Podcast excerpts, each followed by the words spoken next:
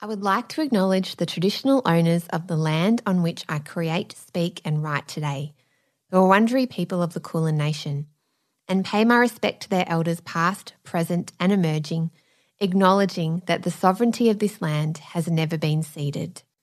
Hello, this is Tance, a podcast of in depth interviews about emotions and the way they shape our lives. I'm your host, Claire Tonti, and I'm really glad you're here. Each week, I speak to writers, activists, experts, thinkers, and deeply feeling humans about their stories. And my guest today is David Martin Harris. They are the CEO of the Melbourne Queer Film Festival. They've worked for the Australian Centre for Contemporary Art as the chairperson and co curator of Seventh Gallery. They've also been the co recipient of an FBI SMAC Award for Best New South Wales Arts Program and David's also been on the board of directors for Moogahlin Performing Arts. They have also worked for the West Australian Ballet and the Sydney Symphony Orchestra. And while all of these are incredibly impressive credentials, what struck me most about David is the story of their life. So I sat down to write my questions and do my research for this interview. And then David sent me their keynote address that they gave to a group of young visual artists at Monash Gallery of Art. And it was so moving and so beautiful and said so much more than I ever could in asking questions that I've asked David to read their speech here. I hope you enjoy it just as much as I have. I learned so much. I'll get out of the way. Here they are, David Martin Harris. I wanted to say something to you actually. Yeah. Because I sat down to research and do this interview and then I realized I was coming at it from a straight person, asking you to explain to me and teach me your experience, which I don't, I, I mean, obviously that's cool as well. That's okay. Yeah, no, like, I mean, yeah. it's part of what you have to do as a queer person in public sphere or in, in the roles that I work in. Mm. And, you know, but it's also everyday life for us as well. You know, yeah. that explaining about gender, about sexuality is something that becomes every part of your everyday when you meet new people. And that's okay. Yeah. I think that's okay sometimes. But I also kind of wanted to, I don't know if apologize is the right word, but I wanted to thank you, I guess, because then I read your keynote that you sent me. That was from the Monash Gallery of Arts, right? And you were speaking to some young visual artists. And it moved me so much. I cried while I was reading it but it also made me think so much about the assumptions I made. And I hadn't thought about what it would be like to be a queer person having someone speak directly to you mm. rather than presenting to a group of straight people and being like, well, this is my experience. So that's why I've asked you to read it because I just think it's so beautiful. Sure. Okay. Let's do it. I was laying with my legs intertwined with my partner at the time on the couch watching TV, and I randomly asked him what he thought was non binary about me a question I had never posed to another person before. He paused for a moment and looked at me in an adoring way that made me feel so beautiful and said that it was in the way that I moved about the world, that there was an air about me that is non binary in nature. I blushed with love and the joy of being seen in that moment. That description, while so apt to me, remains ambiguous for many, I realize. The impermanence, the non definitive nature of my gender is indeed quite challenging for many to understand. And sadly, that sometimes leads to fear. And when people fear things, sometimes they want to destroy them. For me, being queer is one of the most liberating and freeing things a human can be, but it requires a person to accept that there are often no absolutes in life and that things and you can change. The world is set up and obsessed with binaries male, female, black, white, straight, gay, left, right, you're wrong, I'm right. I feel that life and we just aren't that simple, and anyone who thinks so is probably struggling with themselves internally. I feel like this has been a constant narrative in so much art, so much literature, and certainly so much film the narrative of non-conforming, or to put it another way, allowing ourselves to exist outside of some kind of box, some kind of preordained nature allowing yourself to move about the world with an air of your own making, even if that hasn't been defined for you. I've worked with, loved, and guided artists whose practice doesn't have a point of reference in history because our existence has, until relatively recently in time, been illegal and covert. Our access to writing the narrative of knowledge that defines humanity has been really limited, so it feels sometimes like we're out on a limb in the public sphere, To these people, I have often said, Well, babe, it looks like you're the first. you better make it up. Whilst all of that sounds really amazing, I also have to acknowledge that in the first stages, at least, it's terrifying to do this in practice because it means being vulnerable. And that isn't something that comes naturally to people, especially when you're staring down the barrel of a microphone. This keynote came to happen out of a conversation I had with the director of Monash Gallery as we were walking down 6th Avenue in Manhattan about a year before the pandemic began, which is where we seem to measure time from now. I read Anouska a letter that I wrote to my 16 year old self. It contained guidance to my younger person on how to deal with the complexities I was about to face with being queer in the world. I did this for two reasons to cater to my own personal context and because of a phenomenon that happens to the majority of queer people. Personally, at 16, I had to leave my family home and town because it wasn't safe for me to grow there any further. And I think that I've spent a lot of my life since trying to maintain an environment that is safe. I travelled a thousand kilometres from regional WA to the closest city I could find to rent and finish high school. As you can imagine, a lot of shit went down. I could have benefited from the guidance of a kind older queer person with an affinity for wearing socks and sandals at the time. Regarding the one major shared experience that queer people have, it has to do with the fact that, more often than not, we are born to non queer parents, which I feel is one of the hardest things about being born queer. Its consequence is that your parents don't have the lived experience in your queerness. There's empathy, there's love, there's compassion, there's good parenting. But when it comes to guiding you through life as a queer person, as a trans person, as a lesbian, many parents are woefully underprepared for what they have to do. They need to learn how to be good for you, and they haven't been taught about it. Having myself been thrust upon the world with no more guidance than the late night episodes of Queer as Folk and the catty comedy of Will and Grace, and knowing that this was a common experience, I decided to sit down and write some things that I know to be true about being queer after spending my adulthood living and working within our deeply moving, complex, and incredible community. Some housekeeping before I go any further. I have been subjected to countless talks by queer people explaining queerness to straight people. Whilst that work is vitally important for the social justice of our communities, this will not be my text for you today. I would like to speak to our queer audience with us. To the wonderful artists who have contributed to this exhibition, I write this with you in heart and mind. I'd also like to preface that what I have to say comes with the context that I identify as a non binary queer person, and this talk has to do with my personal experience and observations of the world. This brings me to the first of the six things I know about being queer. Number one, you need to learn how to be a good ally to people who aren't like you, and it's really important not to speak on behalf of other communities, even your own at times. Whilst the broader community that you belong to is banded together through a shared and historical effort to achieve equality, it's made up by a diverse intersection of individuals and groupings of people.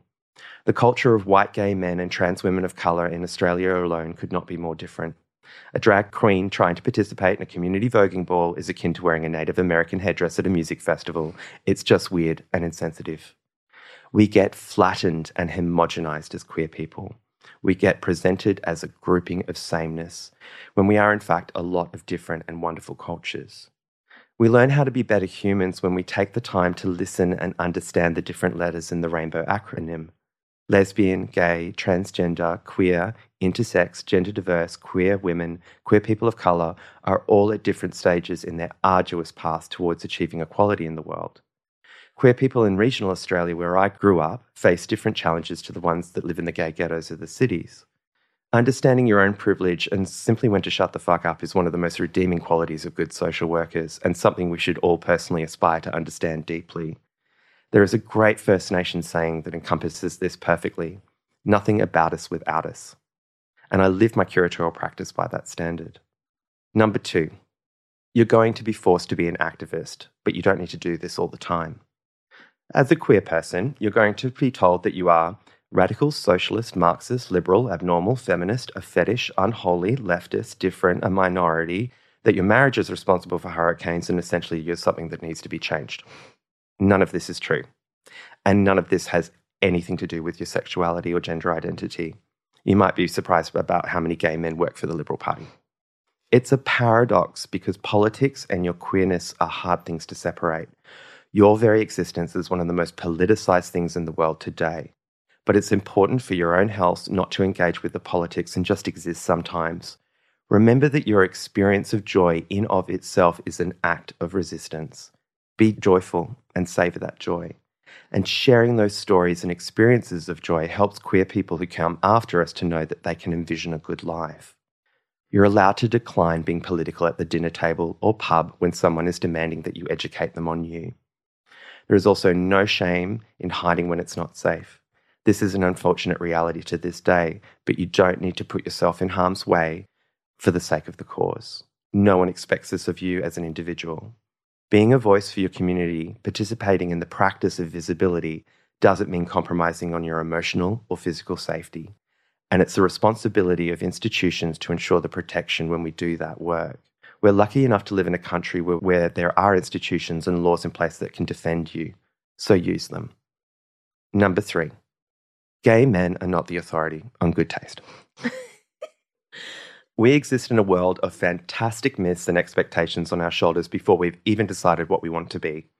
It's impossibly difficult and really expensive to live up to these ideals of beauty and style in our community. We're exactly the same as the rest of the human population. Some of us are gorgeous bogans, lesbians wear lipstick. Poor dental hygiene is consistent with the general population. Some of us are jerks, and we're not all woke. We're growing up now with queers on film in the mainstream, and we face the same unachievable tropes as non queer people. It's a magnified microcosm of beautiful people who are chronic overachievers. It's okay not to be the best at something. It's fine not to be buff and rich, and if you spend your life trying to achieve those things, you'll end up being so miserable and confused about what contentment looks like by the time you're 40 that you'll have a breakdown. Twitter isn't reality, and it's fine not to participate in Instagram. Be mediocre. The pants are way comfier. Agreed. Number four, queer phobia is about them, not about you, and it's irrational. Trans writer Alok, who is in Melbourne today, I think, once said on the organisation of queer phobia in an interview, Why are these people so oppressed by us? And then I realised that this offers them a sense of belonging. They don't have a community out of who they love, they have a community out of who they hate. They are unified by fear, and we are unified by love. So when we remove homophobia and transphobia and racism, they worry because they don't know who they are outside of them. They mistake disassociation as a personality, pain as a virtue, and homophobia as an identity. So they're afraid they won't belong in this new world where LGBTQ people have equality. And that's where we have to say, baby, you belong regardless. And that's the hard part bringing queerphobic people into the real world with compassion and saying, it's okay that you thought that awful stuff. You didn't know any better. You're welcome here with us because they're not the majority. The majority of people are not queerphobic. I would add to this that telling our stories is one of the most powerful ways that we can tackle prejudice because it smashes the dehumanizing way in which we are painted with reality. This is the labour of the queer equality movement, and it's something that every one of the artists in this exhibition has done. You've shared your stories with the world and shown in your own way what the queer experience is, and it's powerful and beautiful, and I'm grateful. Number five, you have sovereignty over your own body. Period.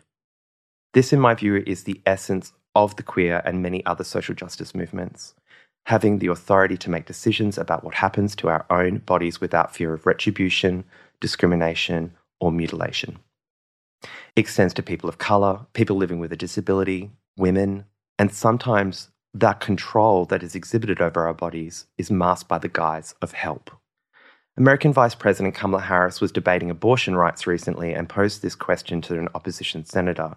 She said, Can you think of any laws that give the government the power to make decisions over the male body? And there aren't any. Remember that no matter what anyone might say, how you define yourself, how you define your love, how you define your gender is yours to choose and yours alone. And it's okay not to know. If someone is pestering you with all their unhelpful help, it's okay to set a boundary and say, You're being really patronizing. Lastly, number six, you belong to the most extraordinary community in the world. We are in every country, every religion, every culture, every workplace, every sport, and have been so throughout all of time. It's actually really incredible when you think about it. The history of our community is something bestowed upon us not through family lineage, but through the community that we find through life. We learn about our history from the elders in our community, value them and respect them because I guarantee you they've fought some battles for your freedom. They deserve to take up space on the dance floor. They built it. If you haven't already, you'll find your chosen family, the other queer people in your life that become more than friends. And when you find those people in your life, hold on to them, support them because they will be your family forever and know that you've chosen each other. That's what we call community. It's never been a better time to be queer in Australia. There are difficulties to face. Social change is a really long game. It's generational. But I can honestly say that I think things are getting better slowly but surely. And that's something to be proud of. Those are the things I know about being queer. If I think of anything else, I'll let you know. Oh, I feel like I need a giant round of applause with like a whole lot of people and then some like fireworks or something. But it's just me. So I'll just say thank you so much for sharing that and for reading all of that because it's A, personal and B, a big thing to do and see. How do you feel reading that? It's very personal. I'm not I'm not, you know, very used to talking personally about things, but when Anouska asked me to do this keynote, I mean, I wrote, I wrote, I write stuff for myself. Like I, am I'm a massive nerd. I'm like, I write net essays for fun sometimes, or you know, things that piss me off, or things that I feel as, yeah, about social justice and about being queer. I write something, I write some stuff down. And Anouska, the director of Monash Gallery, was doing this exhibition called Being a Voice, which invited the young queer people from Monash to submit photographs. And it was a stunning exhibition, beautiful work, beautiful contemporary works. And I knew that I was speaking to queer people aged kind of 16 to 20 and their family and their friends.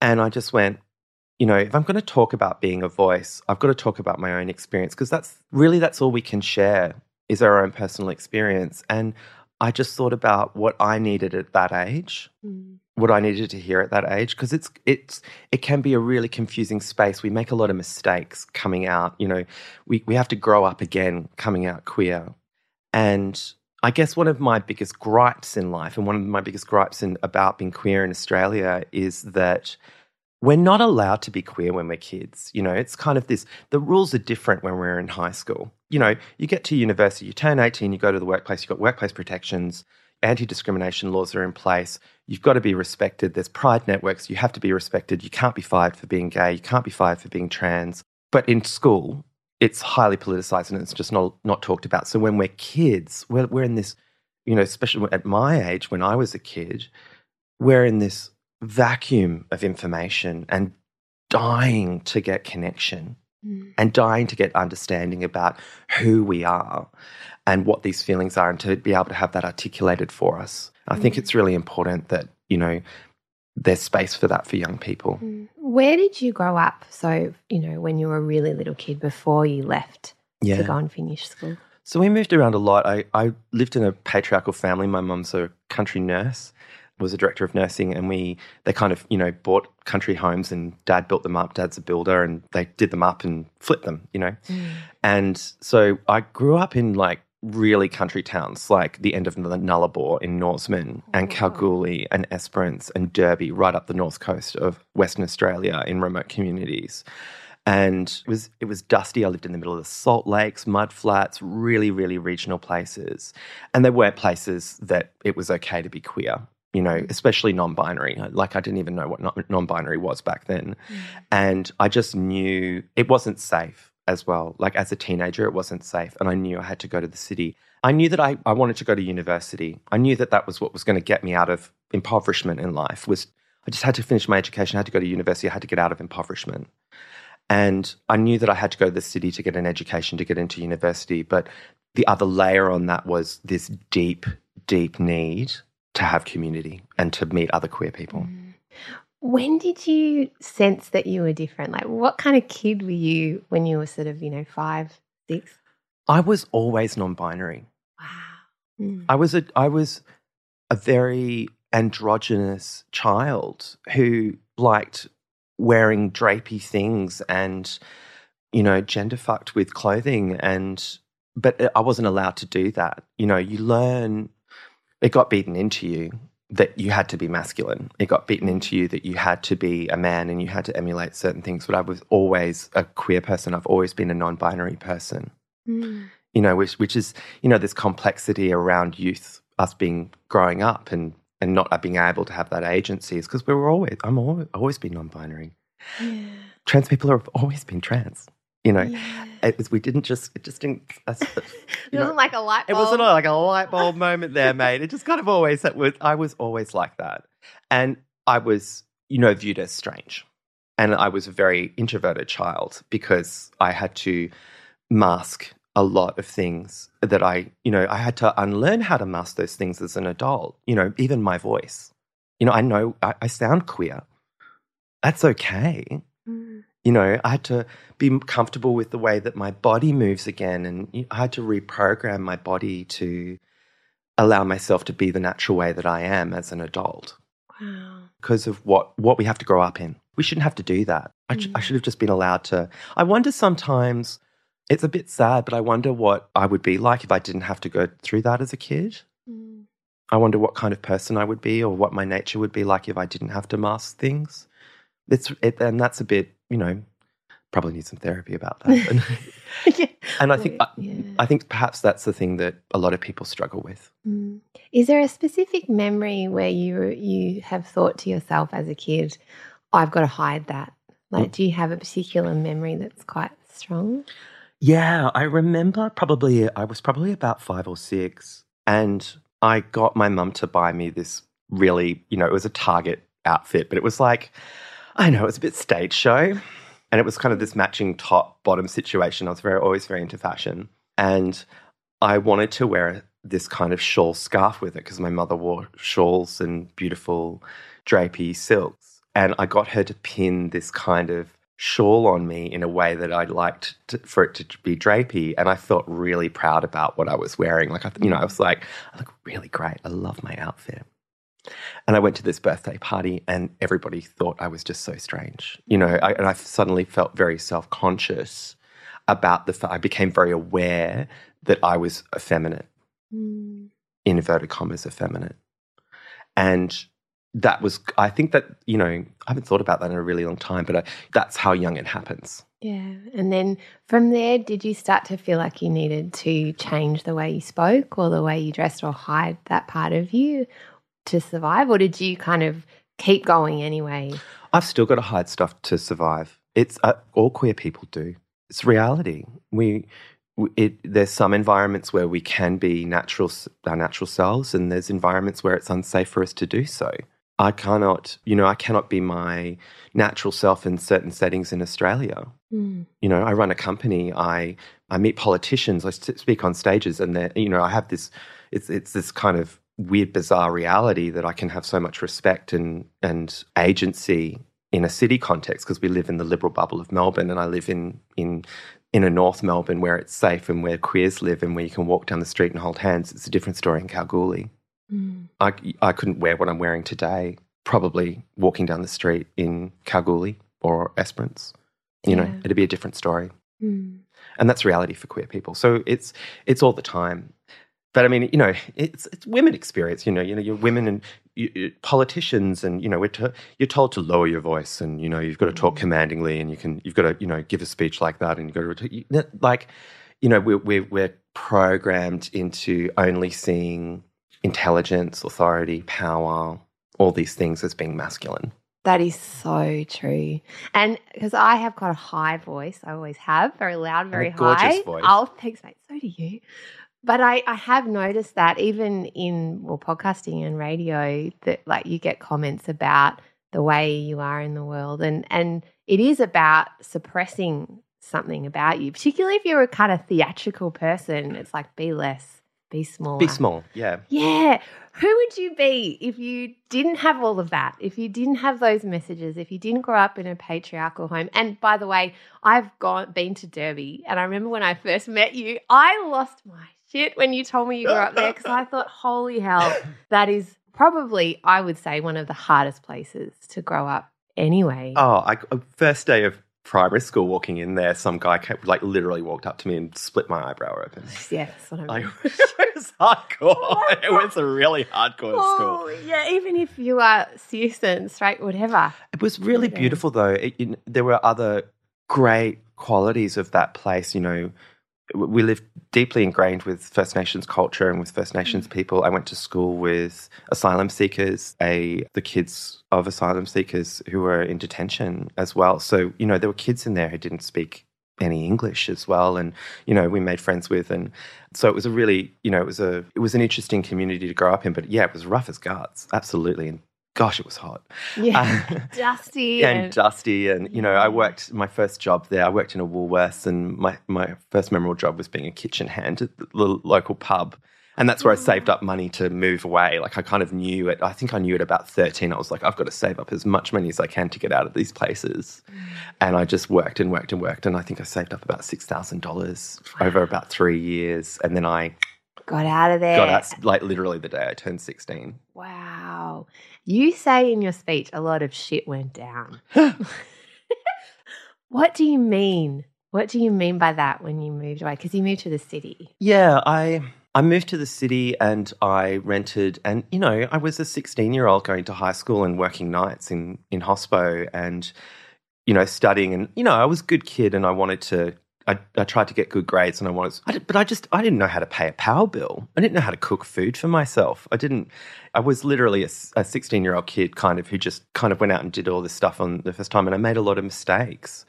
And you know, I'm surprised I got through. You, I couldn't. You couldn't do it now. Like you couldn't financially do that now as a mm. 16 year old kid. You just couldn't afford to do what you did back then. You couldn't afford to rent No. on a student allowance or living out of home allowance as a kid. It was absolutely impossible. But I was one of those. I'm just a statistic in that regard. You know, there's so many homeless and there's so many homeless kids who are queer still. There's so many kids who have to leave violent families. There's so many kids who have to leave religious persecution for being queer in their cultural and family context and try and make it because their families don't accept them or the communities don't accept them. Mm. It's a big proportion of homeless kids. So I'm, I'm one of, I was one of those statistics in a certain manner of speaking. It's not as cut and dry as that. But I'm also, I was really lucky that I could get through high school and go to university too.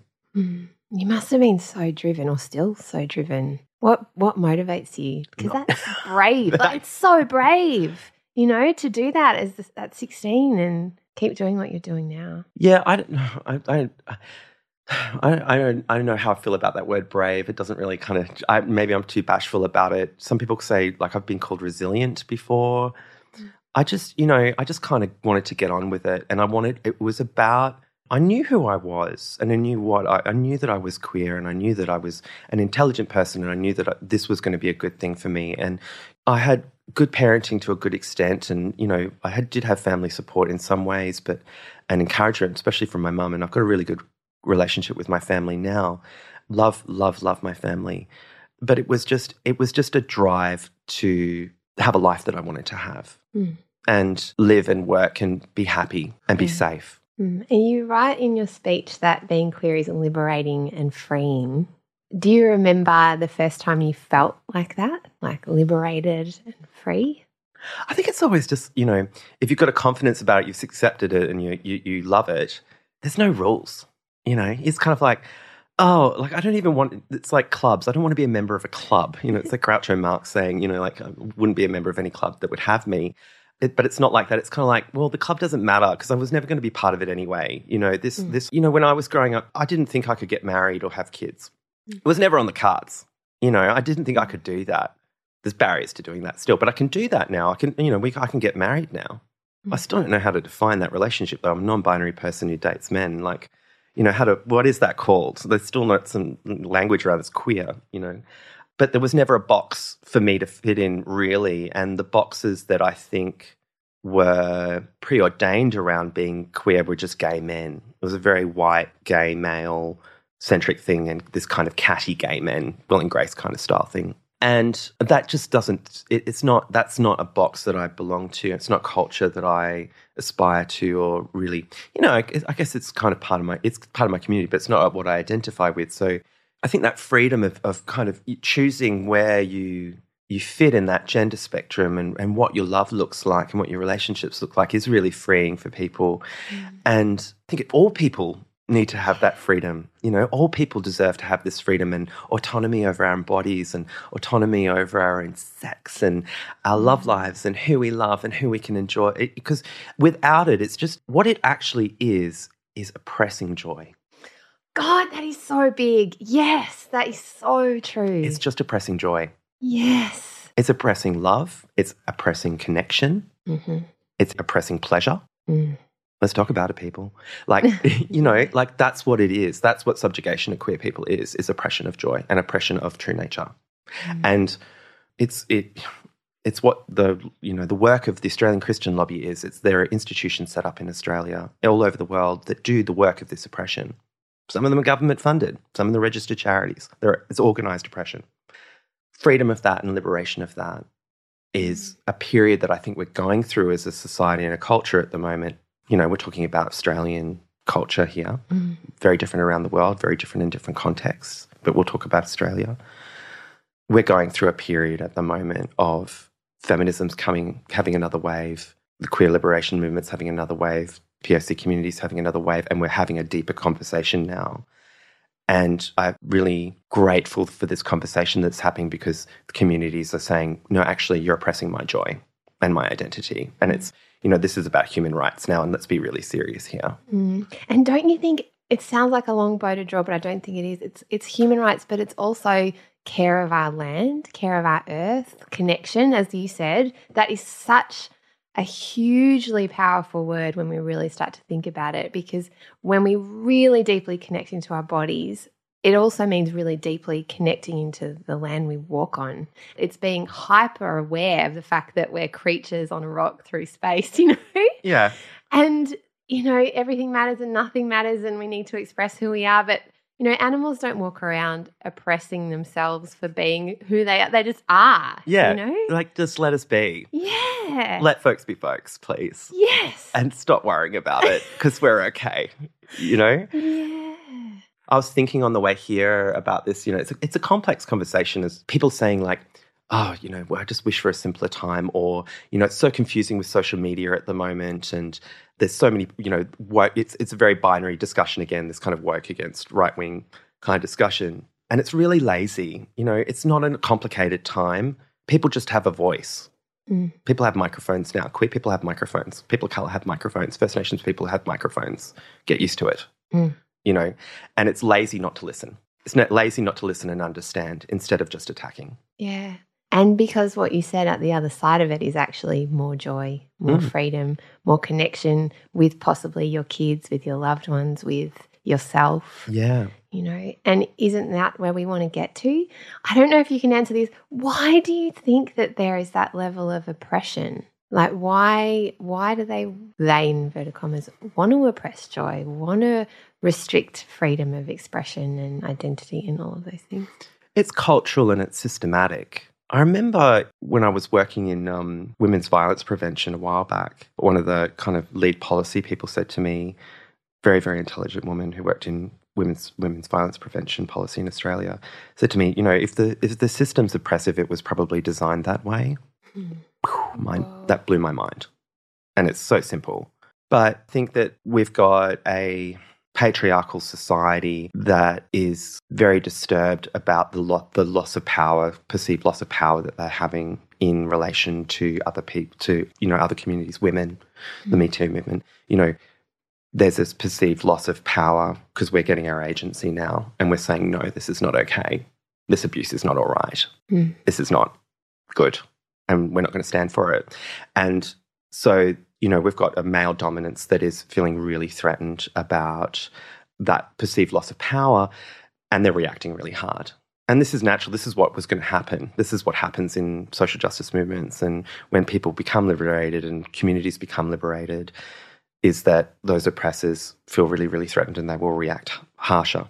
Mm. And it's, you know, the visibility is only just happening. You know, trans people have been around forever, but trans people have only just started having visibility in the world as authors on TV, as actors, you know, as academics, as parents. Because mm. previously you'd be killed for it, you know, or you'd be put in prison. So relatively in history, this is very new. You know, we've got to realize how young these things are in a historical context. Mm. And it's really wonderful, but we're getting the backlash at the moment. So I, I, I think that's where we're at a little bit in politics. What advice do you have for people who are finding that really challenging? We're in this really exciting time, but also it strikes me that there's a need to look after ourselves, right? And for you to look after yourself. Yeah. What advice do you have for people? I get overwhelmed all the time by it. You know, I have to I have to get I have to have hiatuses from social media and the news and the commentary. And I think the importance of fostering that healthy community and knowing that you can have refuge in that community, knowing okay that it's not to participate in the work of social justice all the time, the work of visibility. You know, I mean, I do it as a job in some ways. I'm, I work in arts organisations, but you know, I work in queer arts organisations. So there's there's an overlayer of it's not just you know artwork. There's a social justice movement that, and a politic that is inherent Mm. and an undercurrent and a base for all of this stuff in a way um, in queer arts. But I still need a break from it, and like I have boundaries because it's my job, and I you know go home at five p.m. or I swi try and switch off. Mm. But I think that it's okay to switch off. That's what I would say is like it's okay to switch those things off. It's okay to just participate and be joyful in life Mm. and have have a positive time. And you know, I think there is refuge for community, and you can feel so much weight a lot of the time. I think some queer uh, queer people sometimes feel so much weight on our shoulders to to have to be part of that movement and keep going. You're allowed to have a break from it. You know, go to the beach, go to the movies, Put your trackies on. put your tracky dacks on. You know, just you know, go to the pub, have a dance. You're allowed to have some fun Yeah. and have a break from it. And also, you know, that Twitter storm is not real. It's not real life. There's there's some really shouty voices shouting at each other in there. It's actually, you know, it, it, it is a, a little bit of a bubble in itself. You don't have to engage with it all the time.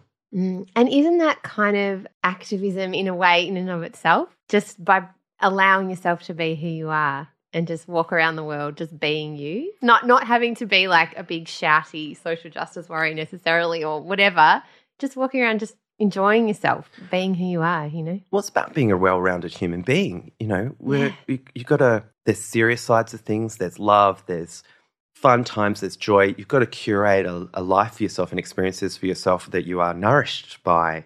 Mm. And social justice is, you know, we nourish that, nourish that need to be heard, be seen, be respected. Mm. That's a need in the world as a human being to be Mm. respected. yeah, There's other needs though that you need to foster as well. yeah. Does that make sense? Yeah, it does make sense completely. I want to ask you about art because your career is incredibly impressive. And I'll, I've talked about to our listeners all the things that you've done in the intro. How did you land in art? So, where did you go from university? How did you get to be in this world? I was I went to a specialist arts high school and I studied visual art. I was a cellist. I wanted to be an actor at one point. Uh, like I was a real dilettante of a kid. Yeah. And I just, you know, I think my mum really encouraged that in me. And my art practice was this kind of introvert safe space where I could explore the gentler side of life and the gentler side of my nature and paint. And I love visual art and I love the intelligence of contemporary art and the gentleness of the politic of contemporary art and mm-hmm. film and music. I've loved, I just love a lot of art forms.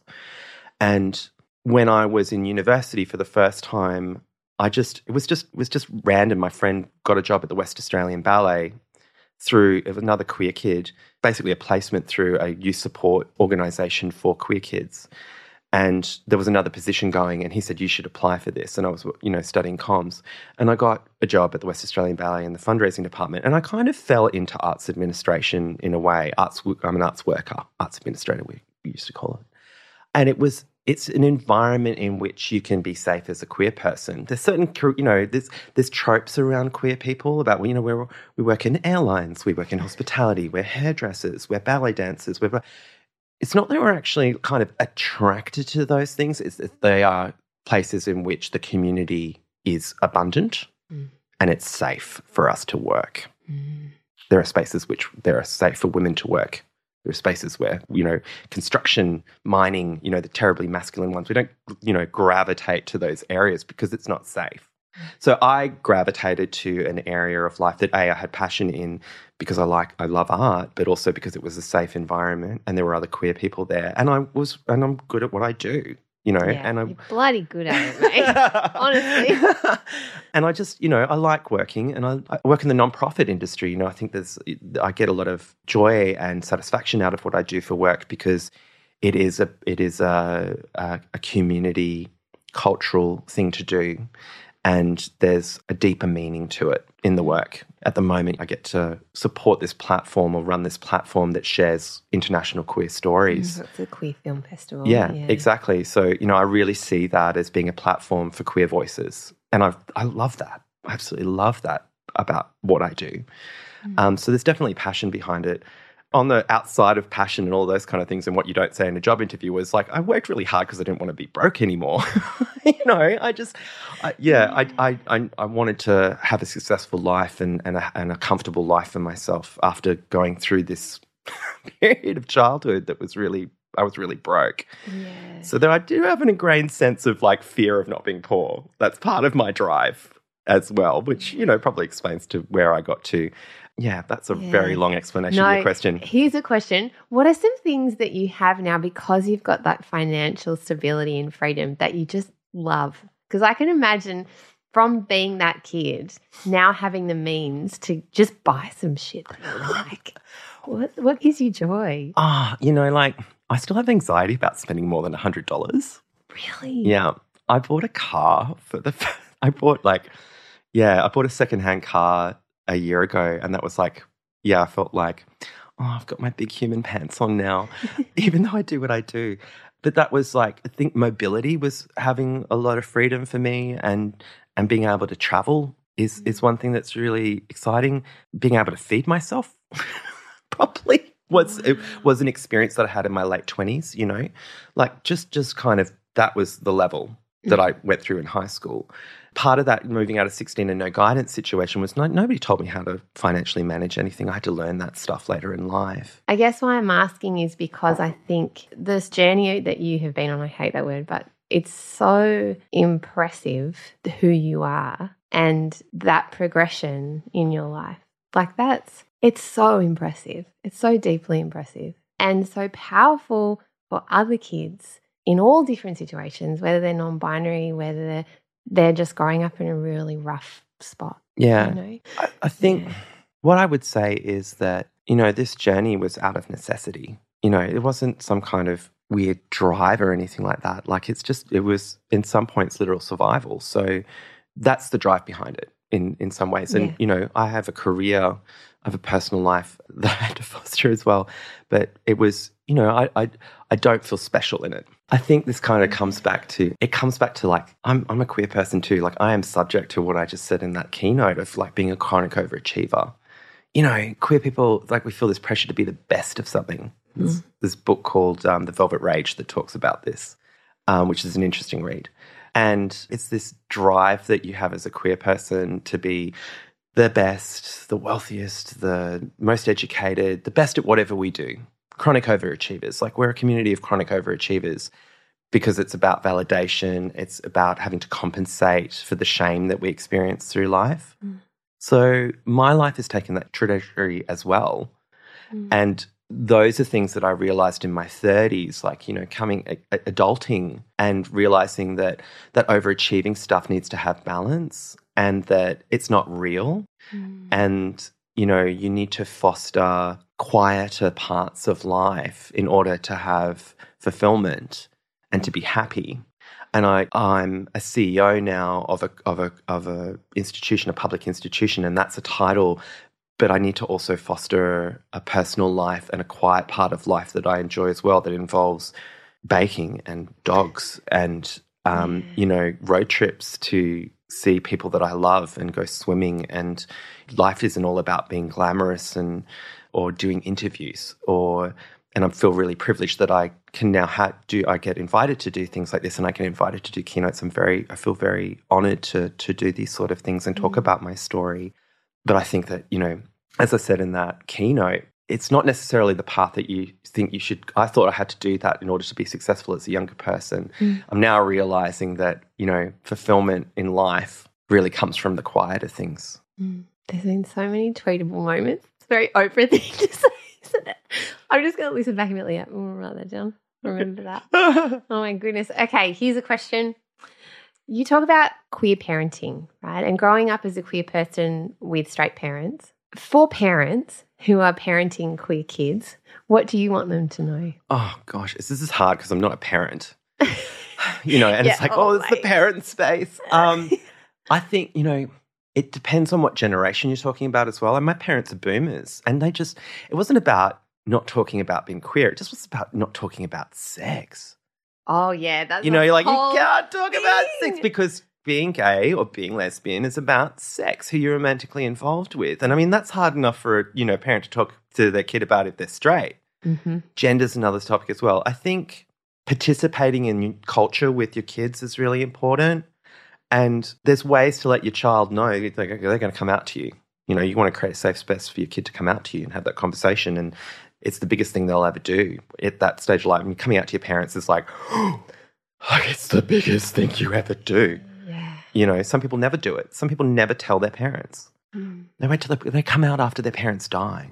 Wow. You know, Mm. they transition after their parents die. And so it's really important to create a safe space for your kid to be able to tell you something like that, for starters. But also, you know, there's joy, and participate in the joy and celebration of the community that you, your child belongs to, Mm. you know, and it's, it's not all like Mardi Gras parties and, and things like that. You know, there's, there's film and there's art and there's culture and there's politics and there's writing and literature and there's so much great stuff out there made by queer folk throughout history forever. Go participate in it with your kid. Mm. It'll be that's that's creating a safe space and that's learning that you can learn as well. Mm. That's the best advice I've heard. Really, it's going out there and experiencing it with your child. It's fun. Yeah, looks fun. We're a bloody fun community. Totally. You've talked a bit about it, but what do you love about being part of the queer community? The lack of sameness, uh, just how interesting it is and how diverse it is and, and how beautifully intelligent it is as well. I think that, like all oppressed communities, we, we tend to be pretty kind folk as well, certainly trauma informed in a lot of ways. So it's a beautiful self expression environment, and there's that freedom that comes with it um, as well is is a really beautiful thing to see play out. You know, and there's you know so much beautiful art comes out of that. So many beautiful experiences. You know, and euphoria comes out of that, and the freedom to dance comes out of that. In that Mm. as well, that's a big part of I think queer culture is dancing and the dance floor because we you know we're allowed to be in clubs. Yeah, that's what I love about it. Mm. What was it like to be behind the scenes of the West Australian Ballet? It was lots of chill.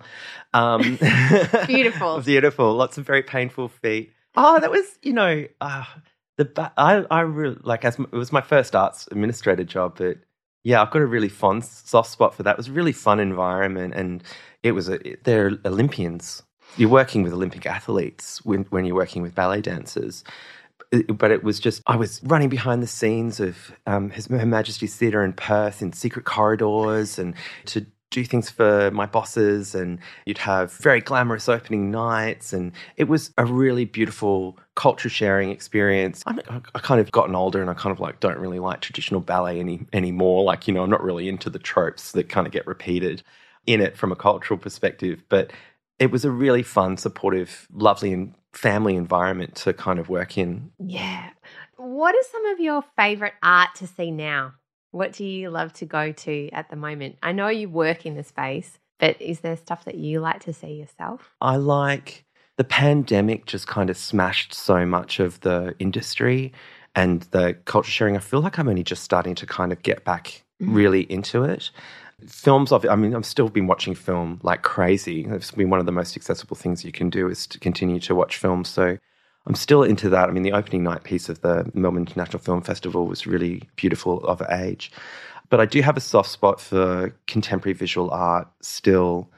I think what I've seen happen kind of just pre pandemic, I went on this big overseas trip and I went to London, Paris, and New York and really kind of went to all the major cultural institution galleries in those cities. And queer art was finally coming to a forefront, even gender diverse stuff in the major galleries, which is radical, you know. I think people don't realize how radical queer art in major institutions is because it's not really happened before. And, you know, the pandemic happened, nobody went to an exhibition because we weren't allowed to go outside. The next kind of biggest thing that I saw was NGV Queer that happened, which was this deep investigation into the NGV collection, which I hope they do more work on and I hope they do more commissioning on that was an interesting investigation. Though I mean, some people in that exhibition I didn't know were queer. I think that the outside of the queer institutions and the major institutions, they're still kind of figuring it out. They're still figuring out the agency of working with community, especially non-binary folk, maybe, and gender diverse folk. You know, there's got to be a lot of agency in that practice. That's what I'm I'm I'm, I'm seeing emerging now is a lot of this importance of agency in arts practice around different communities and about us, you know, nothing about us without us. Yeah. That practice coming in. And it's about power sharing and it's about control sharing. It's about curatorial sharing. Mm. And it's interesting seeing that kind of playing out in the non queer institutions and that politic coming out in the non queer institutions as well, because it's challenging a lot of institutions, big, these big cultural institutions, to actually do that deeper cultural work. Mm, do you mean by agency, do you mean consultation? Like having more diversity in voices who are curating things? Is that what you mean? Yeah, totally. You know, yeah. and it's about it's about working with communities in a non-tokenistic way. And there's artist-led practices coming in.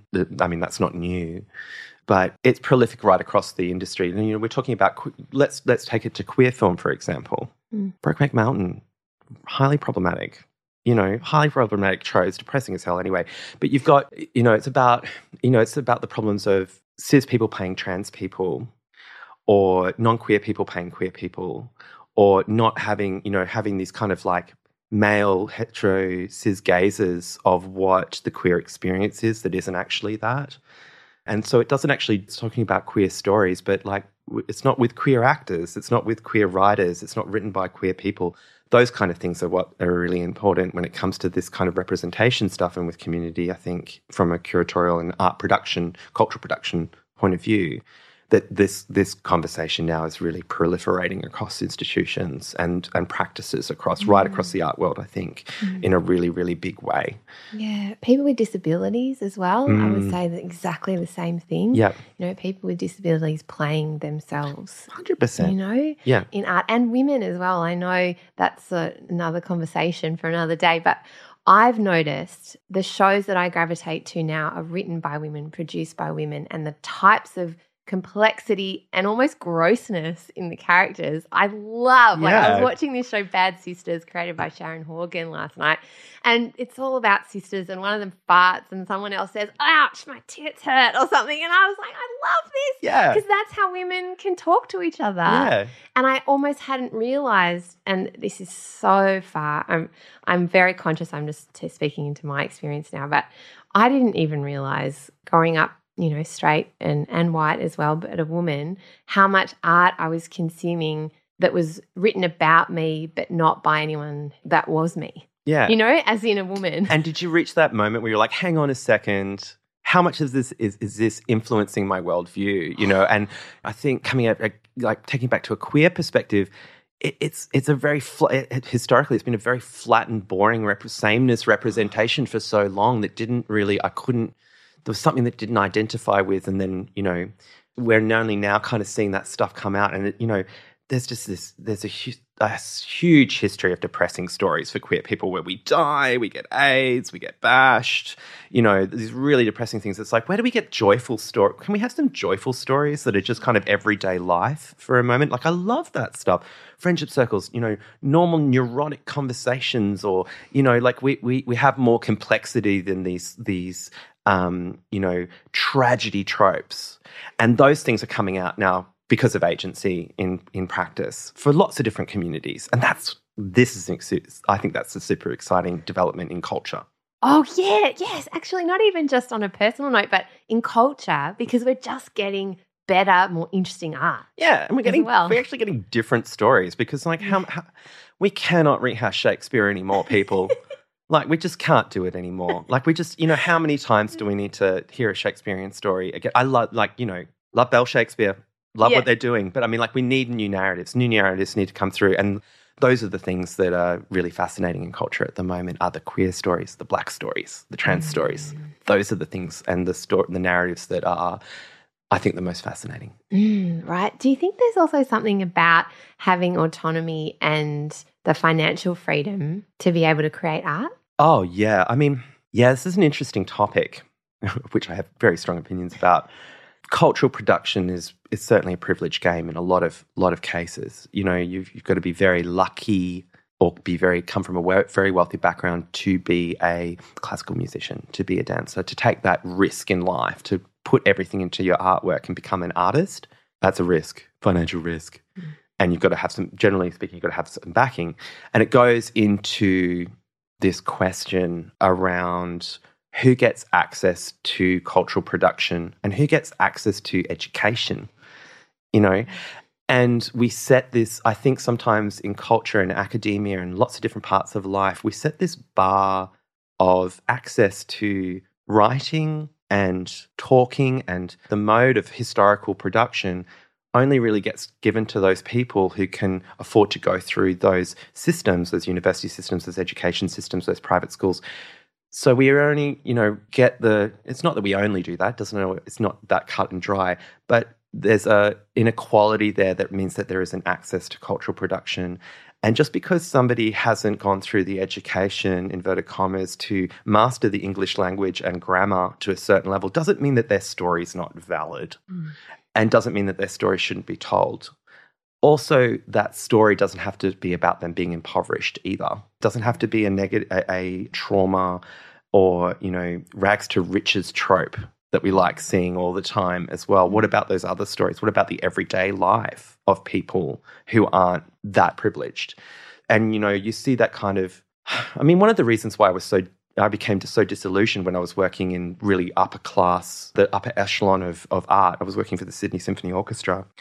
And I found it really classist. I found, I found the environment really classist. And I found working around and with people who were that privileged quite daunting.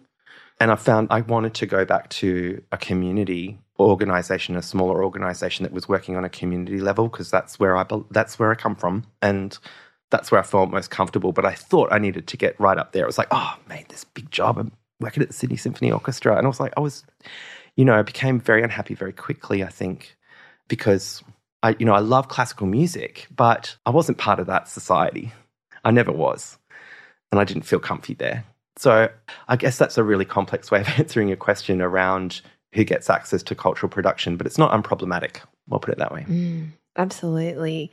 I think that you've done a beautiful job then of articulating an answer to my question because I've reflected on that a lot recently. That we often get art from privileged people because it is a privilege to make art, because you, exactly as you say, you don't have to make it your living necessarily if you've got or or it's a less of a risk yeah. for you to do it full time and the amount of hours that you need to invest without making any money from it mm. to really get to that point. And then there's the snobbery around it as well. I I'm a musician, but I have stopped making music for a long time for that reason because I felt like a I guess I need to make a living yeah. as well, but also I felt like there's so much pressure. And I think Australia particularly has a culture of that, that either you're going to be the best of the best yeah. or don't do it. Yeah, exactly. You've got to be right at the top or don't even bother. Yeah. And it's not reality. It's not how most people can afford to make art or practice in art. You know, it's very much, you know, it's a hobby for a reason for a lot of people because you just can't afford to do it. Mm. Can't afford to take that risk. You have to be really, really fortunate to be able to take that risk, I think. Mm, totally. And don't you think as well, actually, art isn't something we could just achieve, like get to the point where it's got value in terms of monetary things, but isn't it also just a way of being? Like you were talking about as a kid playing cello, painting, that's just a way of being in a world in the world. Yeah, it's a you know? it's you know, it's a practice that you writings I mean my primary art form at the moment is probably writing outside of you know outside my work it's it's a practice of self-evolvement i think sometimes for a lot of artists and well i feel like it my practice is like that my personal practice is like that it's not for anybody else And, you know, lots of people, there's so many artists who come at it really later in life who, you know, their Mm. careers kind of kick off in their 50s or 60s they've never known before then. Um, Sharon Jones, for crying out loud, people like, you know, came at it really like, had beautiful, very short career, got taken away by cancer way too early. Um, as an example, I, I, I think it's a really great thing for everybody to learn how to do as a practice because it can be like therapy. Mm. You know, it's it's self-expression, teaching us about emotions, teaching us about gosh, if so many more men learnt how to make art as kids, like I think that we would have a much more relaxed society, Oh, yeah. you know, and uh, allowing us to engage with the feminine, with the the unknown, the conceptual, the emotional, those kind of things that you get through art and that desire that we have as human beings to be moved. We have a desire to be moved as human beings, I think. And we get that through art practice, whether you're experiencing it or you're creating it. Massive emotional outlet that I Mm. think is really healthy for people. Oh, really? Because it completely, because it's sort of putting your own self out there and then someone walks past and goes, oh, that's me. Yeah, but you don't even need to do it for anybody else. Mm. You don't need to make art to show other people. You don't need to write things down to show other people to put in galleries and put on display and get validation from. If you want to make art, just go do it. And the best art tools that you have are the ones that are at your disposal right now. Tweet one moment. Yep. Mic drop. I try. Oh, thank you. Thank you so much, David. This has been the most beautiful conversation, and I really appreciate you taking the time to come on. Is there anything else you'd like to say? Like, is there anything else that you would like to say? Particularly, I'm thinking for young queer people who might be listening to this. just keep going. And and like again, I think be joyful. I know that sounds a little bit trite. No. I loved that be joyful. I think that that's so simple and actually so complex because it's defiant in a way, in Yeah. a weird way, which is like I feel like as a woman being joyful is defiant too. Yeah, yeah, It's yeah, weird. yeah. Exactly. Yeah, be joyful. Be and that that be radical in your joyfulness as well. Mm. Go for gold. Go for gold. Yeah, mate. Yeah. I don't know why I said Be it your like best. that. Be your best queer. be your best queen. I love it. Absolutely. Lean in. All right. Thank you so much. My pleasure. Thanks for having me on. Oh, you're welcome. You've been listening to a podcast with me, Claire Tonti, and this week with the incredible David Martin Harris. For more from David, you can head on over to their Instagram at David Martin Harris. And for more from me, you can go to at Claire Tonti on Instagram or at my website, clairetonti.com. Thank you, as always, to Raw Collings for editing this week's episode. If you like this episode, please share it with a friend. That's the best thing. I love to share podcasts that I get something out of um, with my friends, and I think this one is a really special one. Also, if you happen to be a parent of a queer kid, I think that there's so much great advice and support here too in this episode. If you like podcasts and you're looking for some recommendations, I also do another podcast with my wonderful husband man, James Clement. It's called Suggestible, where we recommend you things to watch, read, and listen to, just like your own little personal Netflix recommendation show. And that comes out every Thursday. I have loved this conversation. I felt really privileged to sit down with David to do it. So I hope you love it just as much as me, and I'll talk to you soon. Bye.